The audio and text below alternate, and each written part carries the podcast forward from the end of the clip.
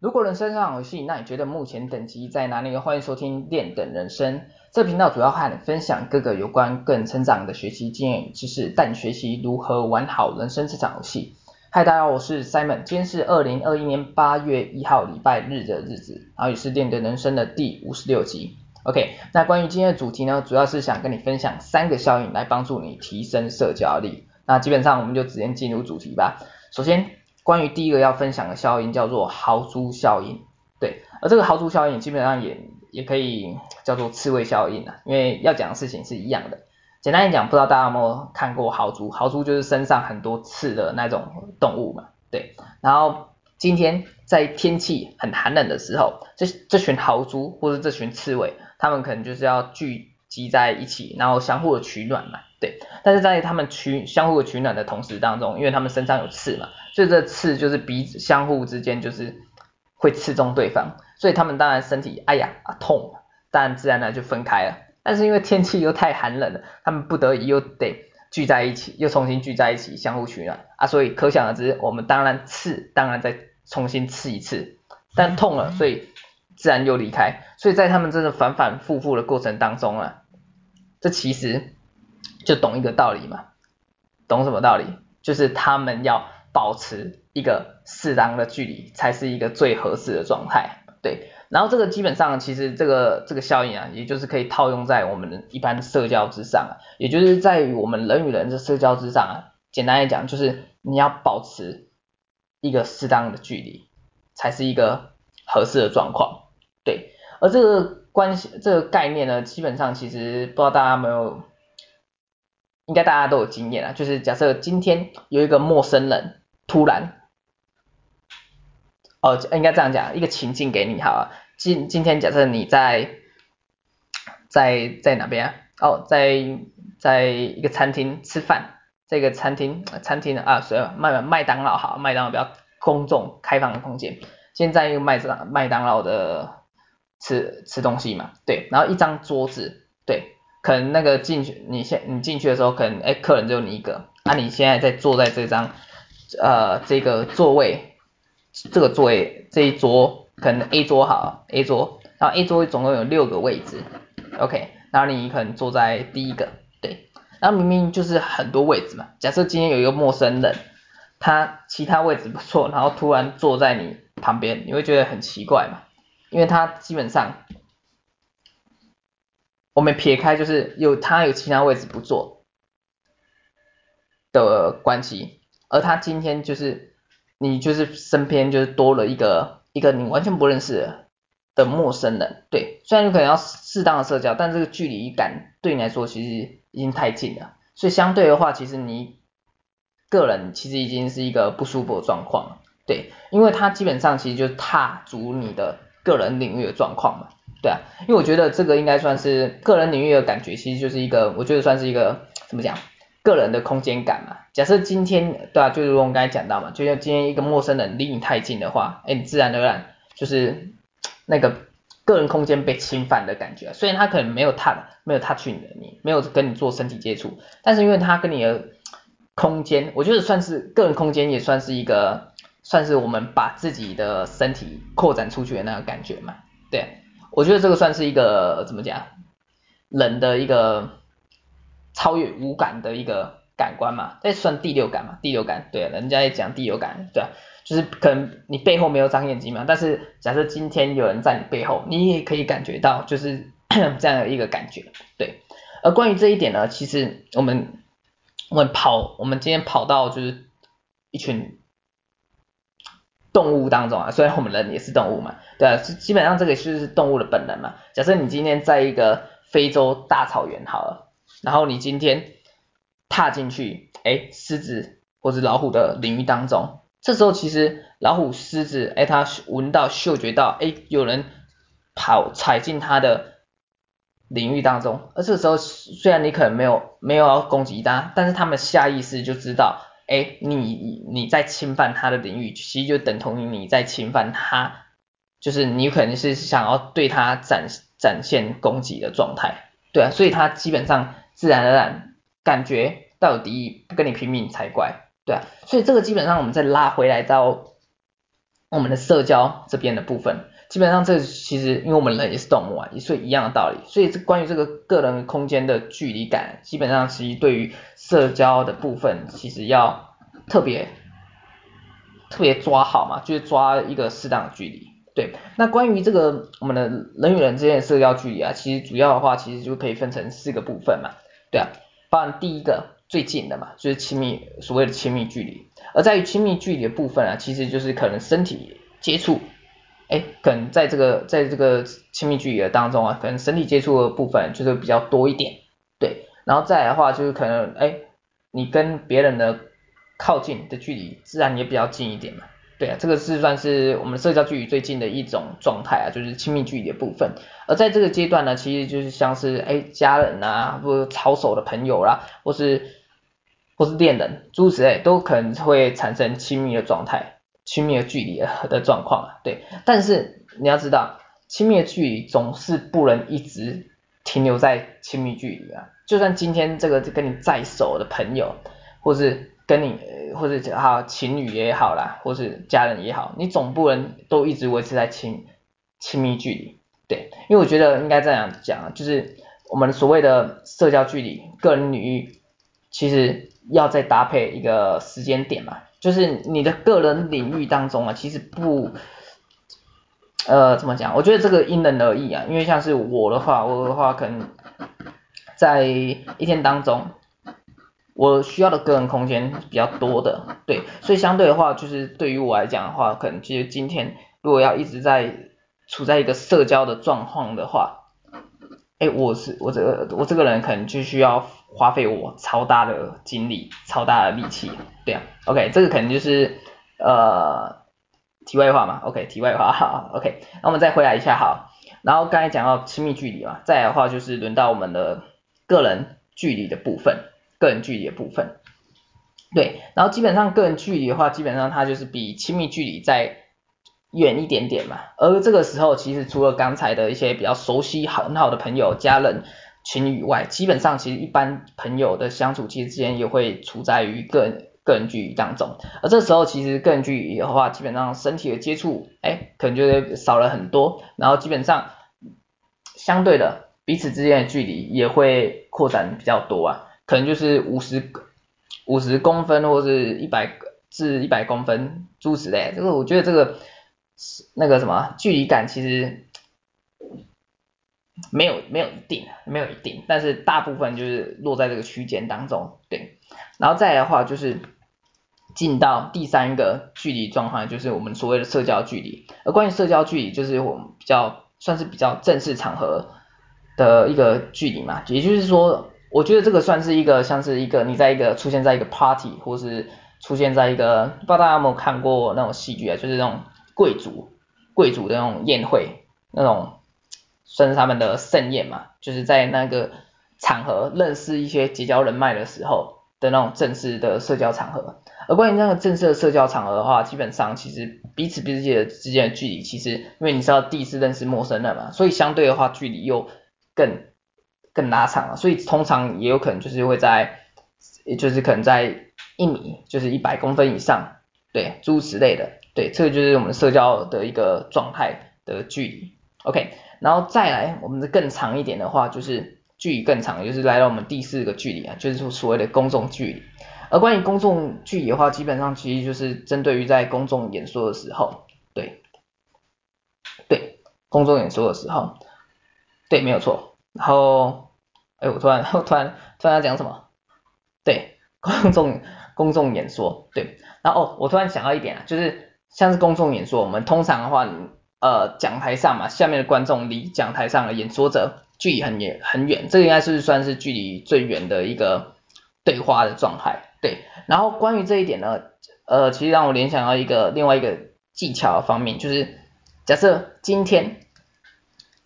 你在台上的这个讲者啊，他发现，哎。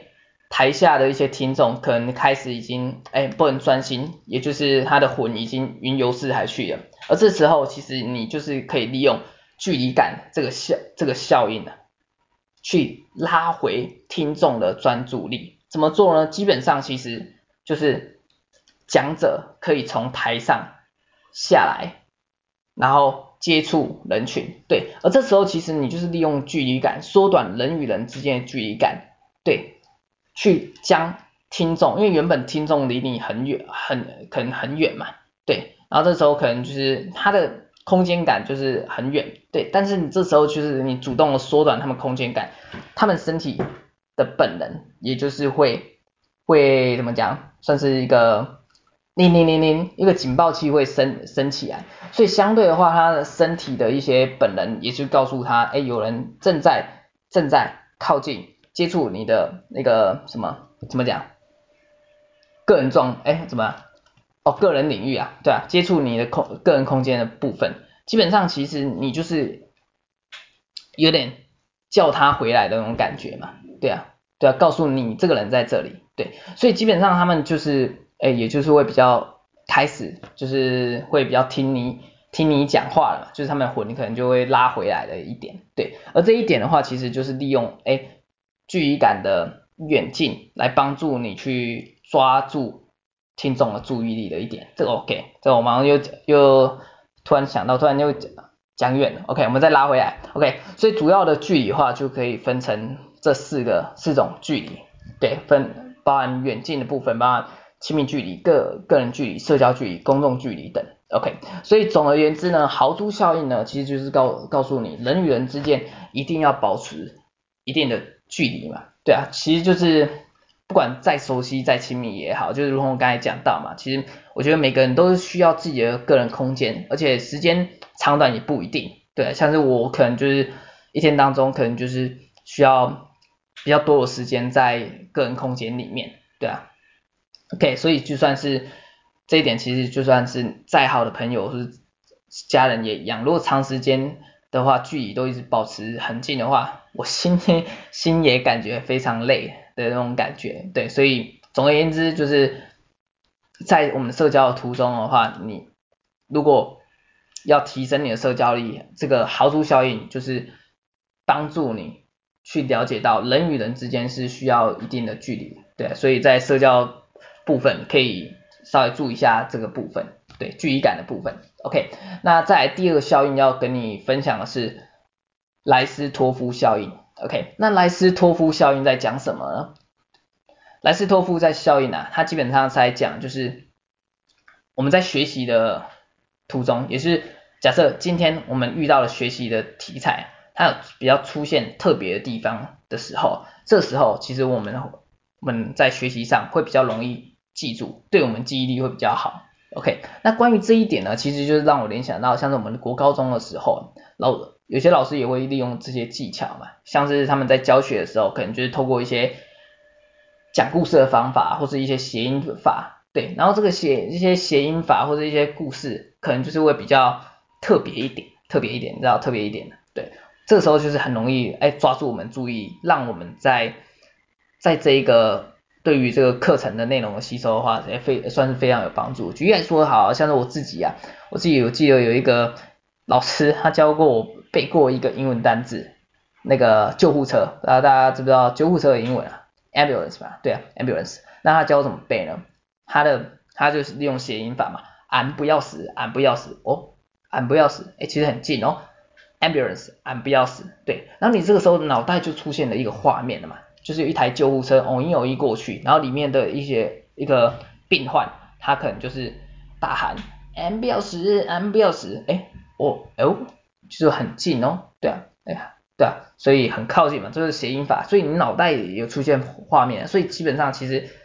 我记得这个这个英文单词好像是不知道是国中还是高中背的，我现在到现在完全还记得这个这个这个画面这个成语，对啊，呃，这个什么成语？俺 不要死，OK，OK，、OK OK、对，我喝个水好了。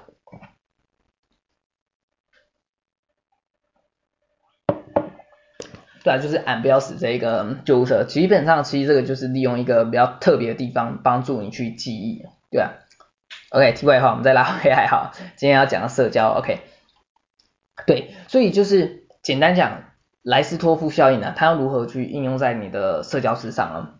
基本上就是如同刚才讲到特别的地方，所以简单来讲就是利用特色让别人记住你，让别人记住你。对，因为你要知道，其实像我们人员第一次见面的时候，其实假设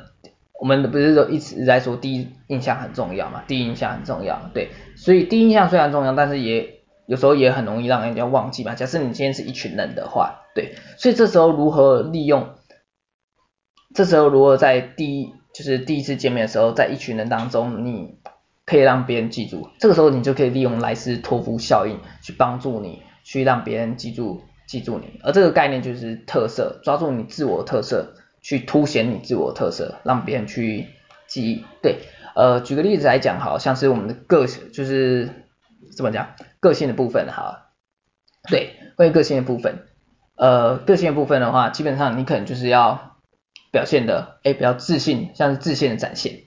自信的展现的话，基基本上就是包含哦，你眼神的眼神部分嘛，眼神的眼神的部分，结巴，OK，眼神坚定，然后再来就是脸部的表情，微笑，保持一个微笑。所以基本上人家看你，诶我觉得这一点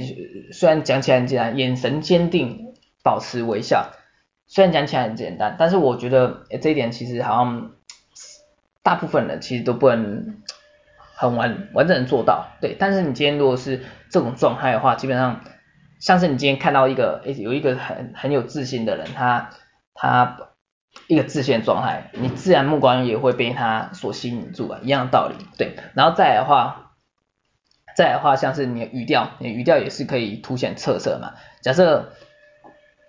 假设像是我们刚才讲到公众演说的部分，假如你今天报简报的人。你讲话的语调都是平平，一二三四五六，很像这个其实很像练经一样嘛，你自然而然人家练过去就忘了嘛，对。但是为什么有些人讲起呃演讲的时候特别吸引人？基本上他们其实就是在语调的话，语调的部分有特别去做一个抑扬顿挫的一个加强的部分，对。而这时候其实你透过这个语调的部分，你也感知到，哎，心你的内心其实有时候就像坐云霄飞车一样。对啊，所以基本上也比较能抓住你目光，对。然后另外呢，关于其他的地方，就是如果你有特别的才华，你也可以去展现你的才华，对。而这个你其实你也可以应用在像是第一次见面自我介绍的部分啊，就是就是你可以自我介绍的时候加入，哎，你是有什么特点嘛？就是你可能会有什么才华之类，或者你的兴趣诸此类，让别人就知道，哎。像是哎，我是一个喜欢弹吉他的人，诸此类，那别人就会记到你。虽然他可能忘记你的名字，但他知道，哎，你这个人是弹负责弹吉他，不是负责弹吉他，就是你有可能会吉他之类，诸此类，像这样。OK，然后另外呢，像是刚才讲到我们自信的展现，表情的部分嘛，所以表情的话，你可能就是，我觉得表情的部分，你有时候也可以用夸张一点嘛，就是笑，你刚才讲到微笑，那其实你也可以大笑嘛，让别人就是。表情不要保持就是平淡的那种感觉嘛，就是有一个展现凸凸显自己啊，就是你爱笑，哎笑笑容就是笑容棺材诸此类的，这个都可以，对啊。然后另外呢，关于刚才讲的部分，其实都算是比较呃内在的一个内在的一个特色凸显了。而对于这个这一点的话，我觉得算是内在部分的话，需要花蛮多时，算花花蛮多时间，花一点时间去做改变，对。但是关于这一点的话，基本上如果你想要马上做改变的话，其实也可以，就基本上就是从外在开始，其实算是一个马上就可以进行的部分了。那关于外在的部分的话，基本上就是你的发型，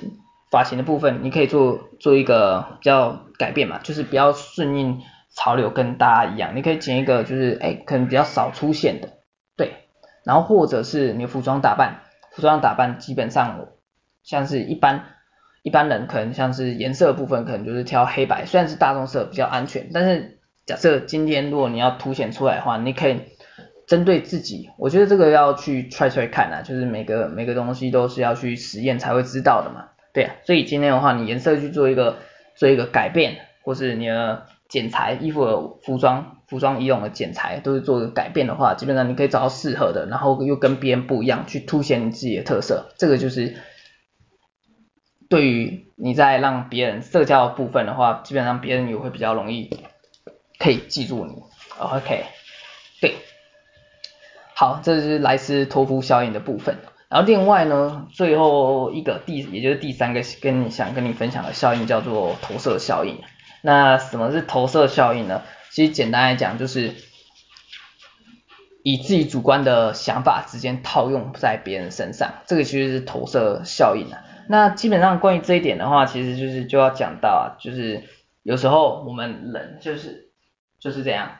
哦，应该这样讲，这个其实就是有点像刻板刻板印象，就是你可能下意识的认为，哎，这个人怎样怎样，这个人怎样怎样，对。但是你要知道，其实每个人其实都是一个独立的个体，所以你不能总是套用自己的想法，一定要把你的自己的想法加注在于别人身上，对。一旦你这样做的话，其实，呃，其实我觉得别人别人也可以感觉到，别人其实也可以感觉到的。对，所以相对的话，你可能就是在人与人社交的过程当中，可能就是免不其然，就是会产生一些冲突跟怎么讲，相处起来就是没有一个比较不能去做一个协，嗯，协算是一个没办法处在一个怎么讲，突然抓不到词汇，我我我我词穷哎，OK 好，跳过 跳过，你应该知道我想表达什么，对，那基本上如何运用正确的运用。投射效应在社交之上啊，首先你要懂一点嘛，就是你要学学习从不同角度看待别人，对，从不同角度，我觉得这一个基本上其实就可以运用到很多事物身上啊，对啊，从不同角度，其实也就是等于换位思考嘛，你不能总是呃从自己的主观的，如果刚才讲到，不要从自己的主观的想法去揣测、去猜想别人在想什么，对。然后这个突然也让我想到，假设你今天要追求异性的部分，你就你这个时候你可能就会以自己，有些人可能就会以自己的想法哈，担心那个异性呃是不是对我怎样怎样怎样，那个异性是不是觉得我哪里没不好诸如此类的，对，那这一点的话基本上其实就是限制你的想法了，因为你要知道你不是他，所以你根本你不知道他在真的是真实的想法在想什么，所以与其这样的话，你还不如主动去。去询问他，或是主动的去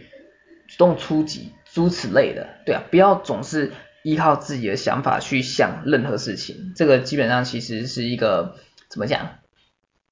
画地自限的一个，这句成语是这样讲啊，画地自自限，应该是吧？我忘记这句成语怎么讲了。OK，对，简单来讲就是从不同角度去看待别人嘛，对，OK，然后另外呢，基本上其实关于投射效应部分。因为你自己的想法，人都会以自己的想法去去灌输，我觉得这个算是有时候算是一个会自算是一个自发性的嘛，所以有时候改变其实也很困难，需要慢慢慢慢的改变嘛，对。然后另外呢，其实呃为什么要讲到这个，其实就是关于自己，因为关于自己的部分呢，其实你要懂得理解自己啊，了解自己，对，就是以客观的，因为我们刚才是从别。不同的角度看待别人嘛，那对于你自己的话，你也要以客观的角度来看待你自己啊。因为有时候其实人为什么会想法会太偏激，因为有太多主观的看法加在里面。对，但是如果你这时候你自己能以客观的角度看待自己的话，那基本上其实你评断别人的时候，其基本上其实也更能从不同的角度来看待别人。对啊，因为你要了解。到了其实有时候我们对于自己的了解程度其实也不是太过理解，对啊，我记得哪一集啊？有一集跟大家分享过，哎，那个叫什么周哈瑞之窗嘛，我有点忘记那一个名词啊。反正这个周哈 周哈瑞之窗就是告诉你嘛，我们我们自己关于自己有有一些地方是我们知道了，别人也知道，但是有一些地方就是我们盲点的部分。别人不知道的，我们也不知道的这个部分呢，对啊，其实有些人可能他这个部分他自己从来都没有去思考过，所以这个盲点的部分特别巨大，那别人也不知道，所以你等同于别人在别人不知道的状况下，你自己也没有去主动去挖掘的部分，那你你永远都不知道，哎，你到底你真实的想法，你真实的一个潜力。到底在哪里？完全不知道，对啊，所以所以有一点的话，就是你要主动的去试着去了解自己，也是非常重要的。OK，然后再，然后还有突然还有想到一个，就是一个什么？哦，一个那个小哎小技巧，对，那个适时的放低姿态啊，对，适时的放低姿态，对，我觉得这个也是在投射效应的话，可以帮助你带比较好的一个影响的部分，因为你要知道，其实我觉得人与人之间其实是彼此之间其实就是有竞争心理，假设应该这样讲哈，假设你今天看到一个跟你同比较 label。我们以 level 来讲哈，虽然这个可能有点现实，但这就是现实。对，一个 level 水平跟你比较近的人，比较相近的人，你这时候可能就是内心可能就是为主发性的一个竞争心态，就是所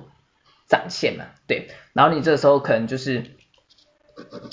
会会有点想比较心态。对，而这时候其实如果我们刚才讲到，其实别人你你今天想有比较心态，其实别人也会有感觉到。对所以他可能对你也保留着一个攻击、攻击性的一个心态面，对。但今天那一旦你们两个都是想要互相攻击来的话，那基本上对于你们的社交相处间基本上就没有帮助嘛，对。所以这个时候要怎么做呢？其实你有时候其实可以懂得，你有我觉得有时候可以怎么样，稍微低调吗？虽然应该这样讲，就如我们刚才讲的，放低姿态。就是你让捧，嗯，捧他一下嘛，好像也不是说捧啊，就是让让别人一下嘛，就是让别人让别人，就是不要太多，不要过于过多的竞争竞争的概念嘛，就是让他一下。我突然想不到怎么去讲这个部分了，对，就是稍微让他一下，对。但是你要记住啊，就是你虽然适时的放低姿态，但是也不要太过太多啊，就。就变成委曲求全这样，对啊，我觉得这样也不好啊，对，呃，关于这一点，我突然又联想到我最近学到一个学习到一个成语，不是学习到成语啊，就是算复习这个成语嘛，就是不卑不亢，对啊，我觉得做人如果能做到不卑不亢的话，其实对我们人格的建立，我们的人设的部分，其实是非常大的帮助啊，对，那什么不卑不亢啊？基本上其实也就是。简单来讲，就是你不要过于自卑，不要过于自卑，对，但也不要过于骄傲嘛，对啊，不要过于骄傲。也就是说，你的 label，你的 label 在哪里？你有什么？你有什么能力？你你可以大方的展现出来，是 OK 的，对。但是如果你的，但是如果你的能力没有到那里，你也不要过过于去捧红，去那句台语这样讲嘛，吹嘘自吹吹嘘自己，对啊，吹嘘自己，对。所以假设你今天能做到这个状况的话，我觉得其实其实你也你可以大方，你就是能够自信的展现自己，对。但是别人不会觉得不会觉得不会觉得你有，因为你怎么讲？你你虽然有自信，但是你不会骄傲，对啊。就是这算是一个自信跟哦对啊，这算是自信加。谦虚的一个综合体的一个概念嘛，对啊，虽然你今天今天很有自信，但是别人不会不会特别对你具有攻击性，对，所以相对的话，不知道你有没有发现，其实这样的人非是非常具有人格上的魅力的嘛，魅力所在，对啊，人格魅力所在，OK，对，所以基本上就是如同我们刚才讲到啊。要懂得学习，从不同的角度看别人，然后要主动的去理解自己，理解他人，对，然后以客观的角度去看待任何事物，这个都是你可以去做的。然后另外的话，就是因为要避免就是过度的竞争状态，其实也就是你适时的，你可以适时的放低姿态，但是要懂得不卑不亢。OK，好，那以上就是今天想跟大家分享的三个效应，我们最简单来复习一下，第一个。效应是豪猪效应，也就是说，社交我们社交的途中需要保持适当的距离。OK，这是豪猪效应。OK，然后再来第二个效应是莱斯托夫效应。莱斯托夫效应，简单来讲就是利用特色让别人可以记住你。OK，莱斯托夫效应。OK，然后再来的话就是投射效应。投射效应，什么是投射效应呢？简单来讲就是。